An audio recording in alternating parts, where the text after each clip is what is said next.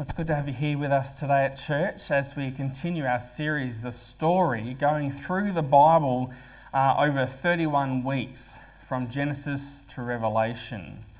But you know, one thing that we haven't really touched on so far in this story is the fact that God's story isn't finished yet.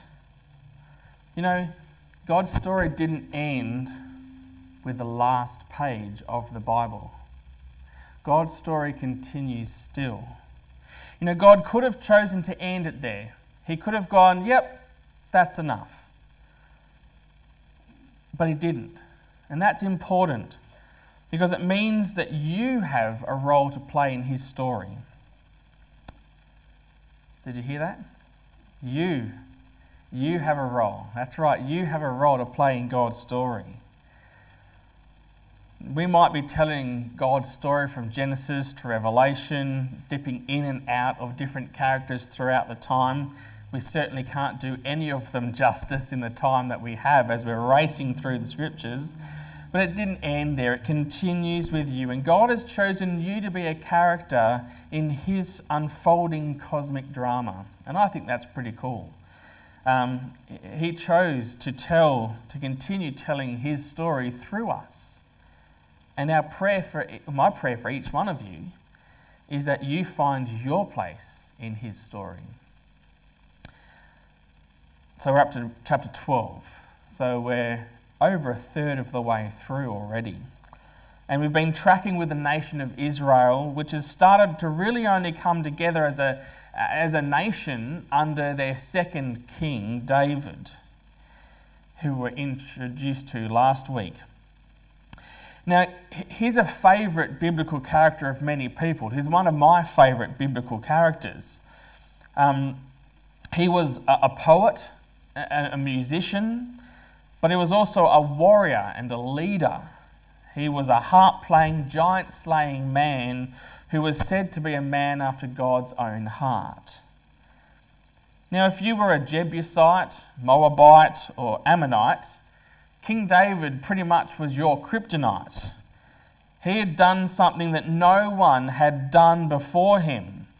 He expanded the size and the wealth of Israel. He brought the Israelite tribes together. He conquered Jerusalem and brought the Ark of the Covenant there. And finally, God's people, God's nation, had a place to call home.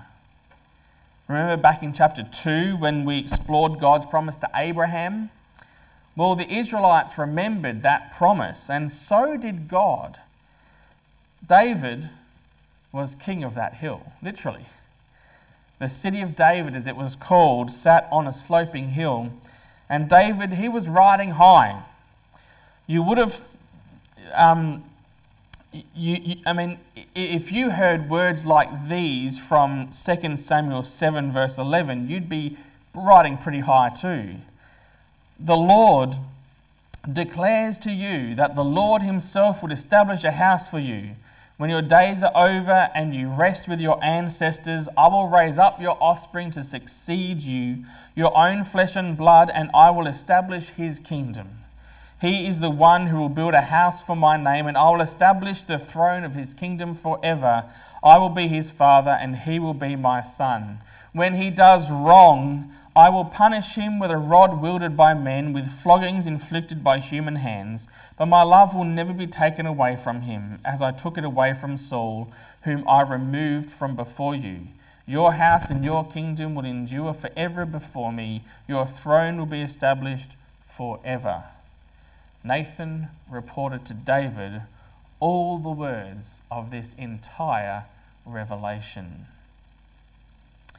You know, this is often referred to as the Davidic covenant, the covenant that God made with David. Just as God is fulfilling his promise to Abraham, he makes yet another promise to David that a Messiah would come and establish a kingdom that would last forever. David knew the bigger they are, the harder they fall. And after all, like a single stone felling a giant, he had seen pride take down his predecessor in Paul, um, in Saul, sorry. And, uh, and David was riding high, as they say. What goes up must come down. That's right. What goes up must come down. He, uh, where are we going? Okay. There you go. Um, so if you've got your Bibles open with you, then come along with me to 2 Samuel chapter 11. So open those up, 2 Samuel chapter 11, verse 1. We're going to have a look at this guy, David. What goes up, I guess, must come down. But first, let me pray. Dear Lord Jesus, we are thankful for your word. And we're thankful for these stories that you've given us in, uh, in the scriptures. Sometimes they are for our encouragement and instruction.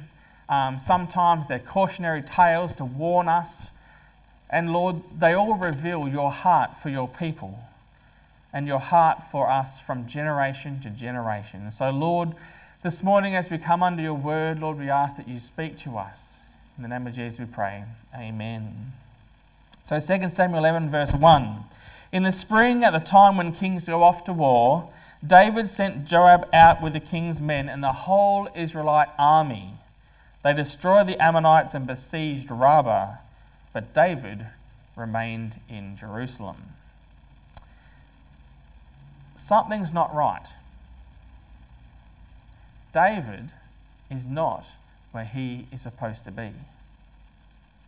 David is supposed to be out, like all the kings did at that time of year, at war. Now, well, I'm not making a judgment call on whether it was right or wrong that that was what was done, that every year kings went out to war. Um, but what I'm saying is, he's not where he's supposed to be. He's not in battle. He's not out the front leading his army. He's supposed to be taking charge and defending his people and fighting for them. But instead, we find David back in the palace. Verse 4, uh, verses 2 to 4, sorry. One evening, David got up from his bed, walked around the roof of the palace from the roof, he saw a woman bathing. The woman was very beautiful, and David sent someone to find out about her. The man said, She is Bathsheba, the daughter of Eliam, the wife of Uriah the Hittite. Then David sent messengers to get her. She came to him, and he slept with her. Do you notice how many times we see David send? He sends someone to find out about her, he sends messages to get her. She goes back home, and now she has a message of his own. Verse 5 The woman conceived and sent word to David, saying, I am pregnant. Uh oh. D- David's in, in trouble here, isn't he? Bathsheba is not his wife. She is the granddaughter of one of David's most trusted advisors and the wife of one of his best soldiers. This is deep betrayal. Not only was David not where he was supposed to be, but he was also looking where his eyes should not have been looking and sending messages to someone he shouldn't have been sending messages to and doing things he should not have been doing. Do you ever find yourself wondering, how in the world did I get here? I uh, recently heard a story of this comedian who was sent on a job, basically. I don't know, her booking agent had booked her a gig, and so she rocked up to this gig, and it was a scout hall. And it was a scout hall full of 10 year old scouts. Now, let's just say her material, her normal material, was not 10 year old scout friendly material. And so she had this whole like world explosion. What on earth am I going to do? What on earth am I doing here?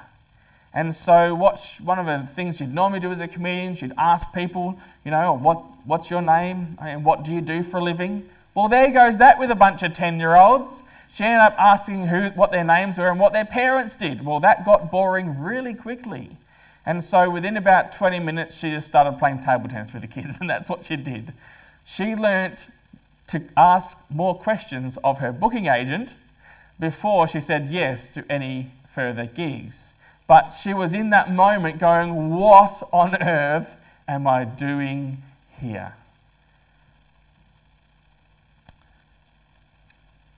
Do you ever find yourself wondering, How on, in the world did I get here? Maybe you found yourself wondering that question about your relationship with God. How did I get so far from God? Am I too far gone? Does God care? Is He willing and able to reach down into the mess that I've made?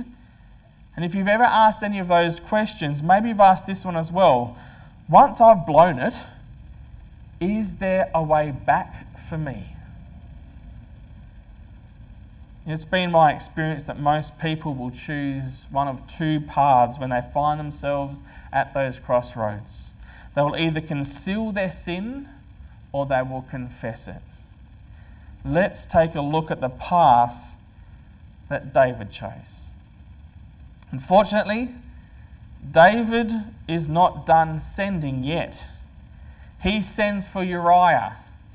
David tries to conceal his sin by getting Uriah to go home and be with his wife. Then no one would know, right? Plausible deniability. His plan fails not once but twice. You see, Uriah goes back and sleeps on a mat outside with a, knowing that the soldiers that he was supposed to be with weren't going to be at home with their wives. So he was a man of great integrity, knowing his responsibilities, knowing where he should have been. He should have been out with the soldiers, not at home with his wife.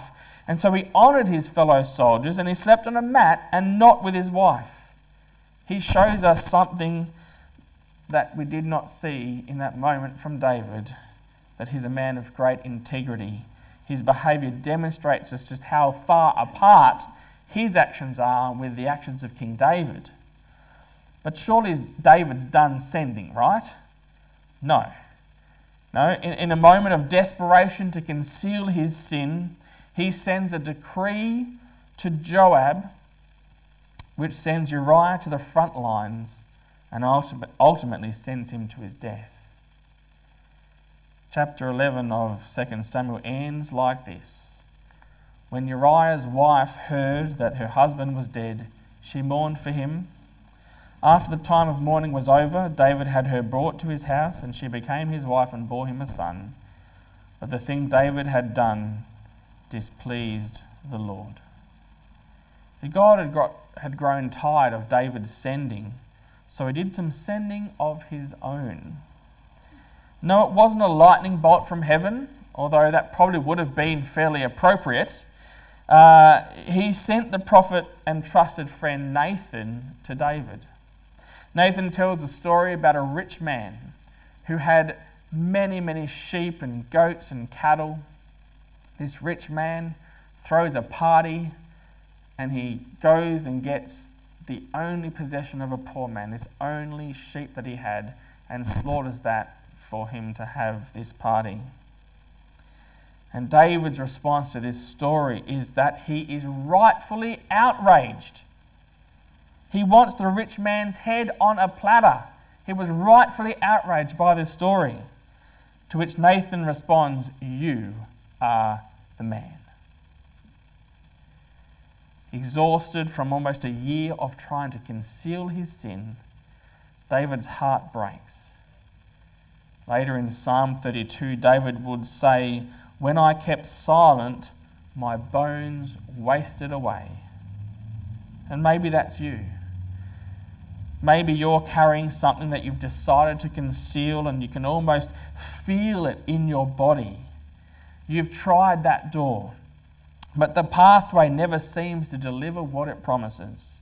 The price seems small at the beginning, but the compounding interest always seems to break the bank.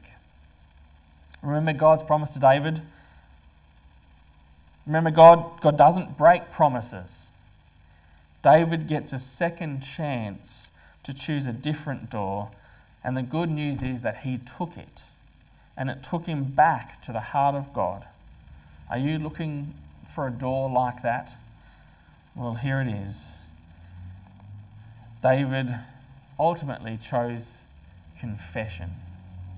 Psalm 51, this psalm is the fourth of seven called penitential psalms, and that means that they're focused on repentance and confession. If you need a way back to God, here it is Psalm 51, and we're starting with verses 1 and 2. Have mercy on me, O God, according to your unfailing love, according to your great compassion. Blot out my transgressions, wash away all my iniquity, and cleanse me from my sin.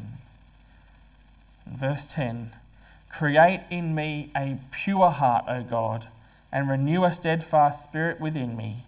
Do not cast me from your presence or take your Holy Spirit from me. Restore to me the joy of your salvation and grant me a willing spirit to sustain me. David repents and confesses his sin, and God grants forgiveness.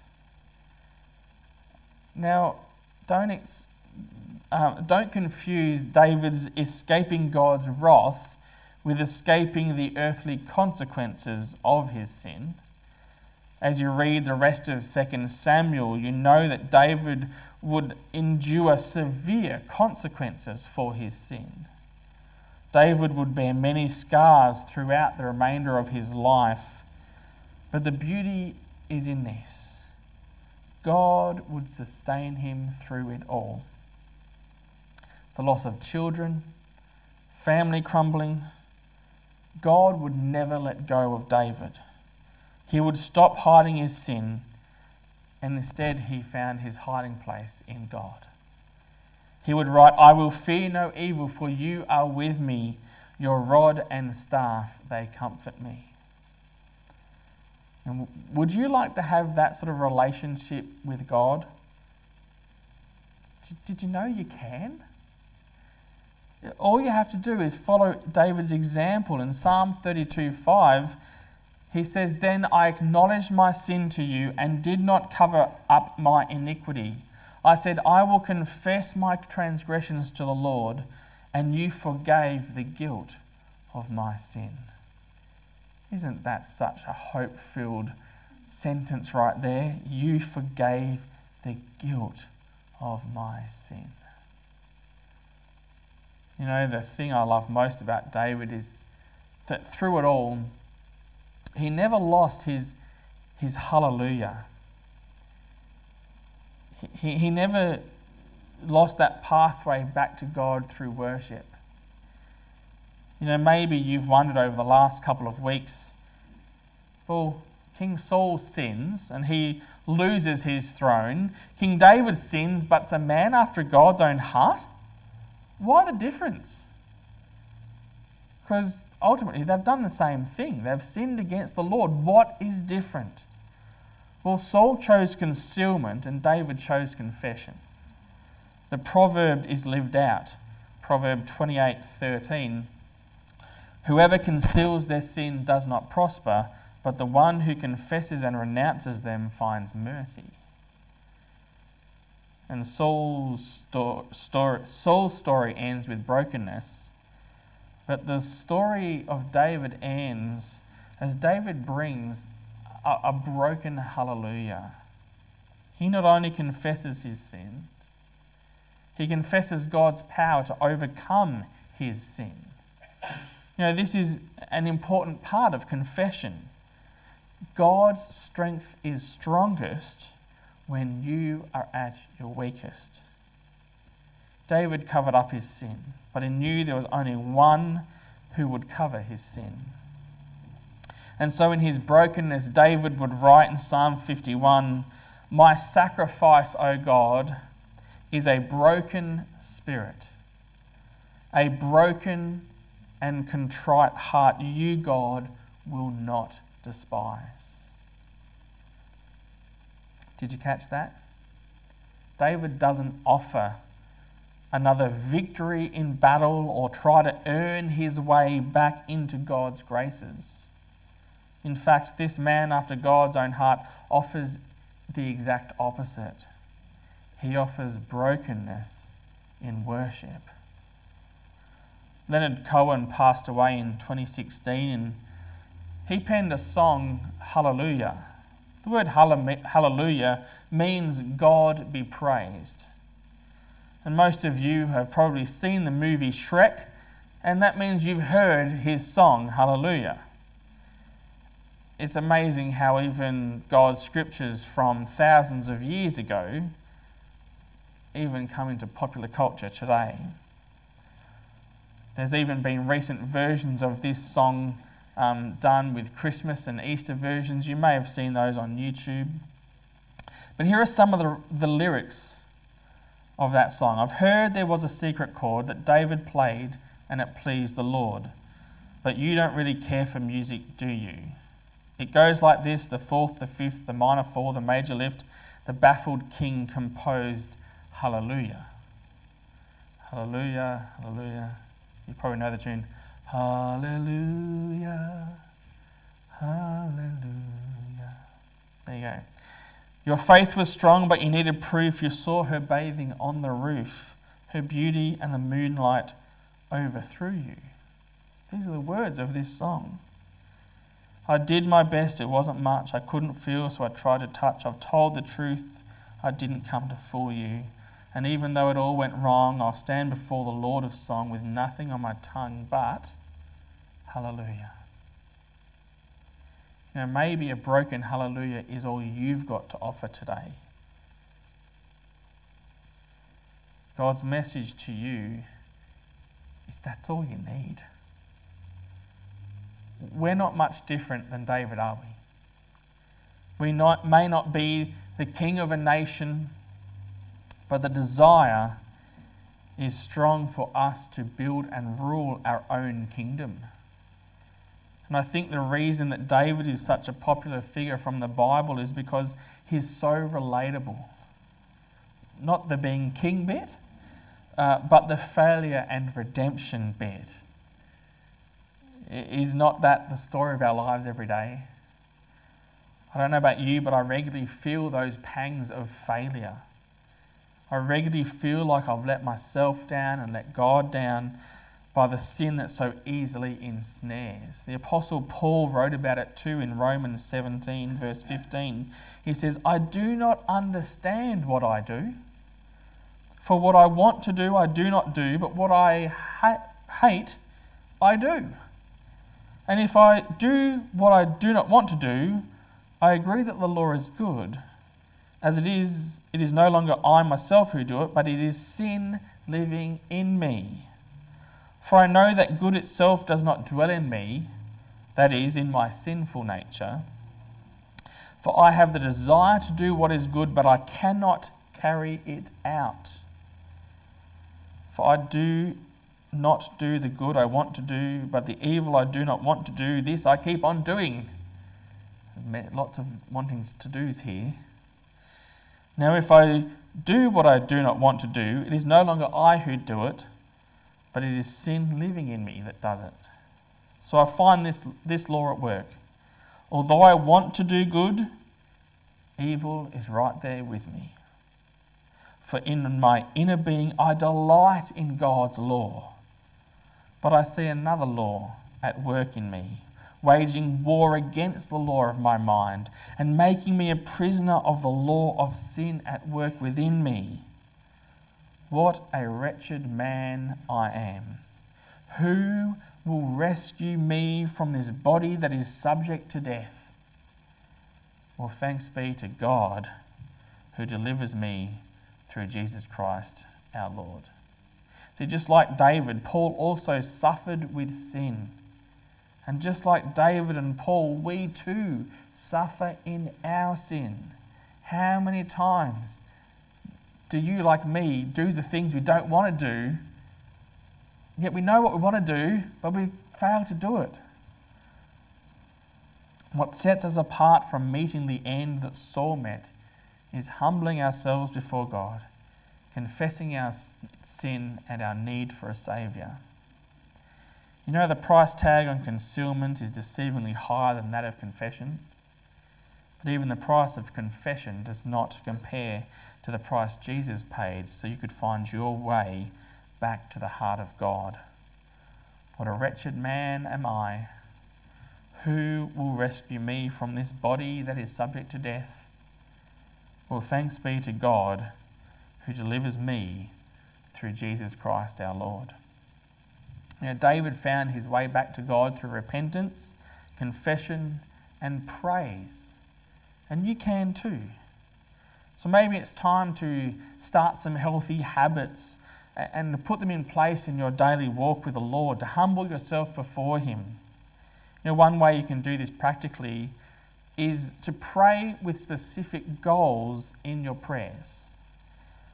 And a, a guide that might help you in that is ACTS, something I do regularly, and I'd encourage you to do that. ACTS stands for the A is adoration. Express your praise and worship of God and your adoration of Him. C is for confession. Confess your sins before the Lord, repenting of them and asking for His forgiveness. T is thanksgiving. Thank the Lord for His goodness and mercy, for His deliverance of you through Jesus Christ our Lord you know, gratitude is the best attitude. It's one of the wonderful things we do is, is thank God. And then supplication. That's a fancy word for ask. Ask God for things that He has told us to ask for. Ask for our needs to be met. Ask for His will to be done. Ask for healing. Ask for deliverance. He says, Cast our cares and burdens upon Him, and He'll give us rest. Ask for His peace, His guidance, and His provision. It's a simple way to daily humble ourselves before the Lord and keep our hearts in check, keep our hearts after God's. And if you're feeling far from God, know that He is never far from you. Nothing can separate you from the love of God in Christ Jesus. You cannot out sin the grace of God. Turn to him and you will find him. If David can find grace and forgiveness from God for adultery and murder, then your story isn't over yet either. Let's pray. Dear Lord Jesus, what a wretch am I. Who will rescue me from this body that is subject to death? Well, the answer is you. Thanks be to God who delivers me through Jesus Christ our Lord. Lord, I pray that in those moments where we do what we do not want to do and that law of sin is working in our flesh, Lord, I pray that we would instead be able to overcome those moments by working in the Spirit and honouring you in our actions and thoughts and deeds. And Lord, I pray that we would take on board this daily humbling of ourselves before you, that we would, would pray to you, and that we would um, express our adoration of you. That we would confess our sin before you and ask and seek for your forgiveness. That we would express our thanksgiving for the amazing blessings that you have brought upon us. And that, Lord, we would ask for all the things that you have told us to ask for. And that, Lord, we would cry out to you in those moments where we have those hurts and needs and, and that they need to be met. Lord, may those moments that are the hardest be the ones where we cling to you the strongest. So, Lord, I pray that you'd be with us and you'd encourage us and you'd go with us. And we thank you again that, Lord, you are the great God who is worthy to be praised. We thank you for the hope that you have given to us, that hope that does not stop at our salvation but continues every moment of our life. May we continue to be encouraged and excited by the hope that we have in you. And may we continue to give you, God, all the glory. Pray this in the name of Jesus. Amen. Well, we're going to conclude our service with a, a, a new song. It is Good and Gracious King. So if uh, Graham and Pauline, you'd like to lead us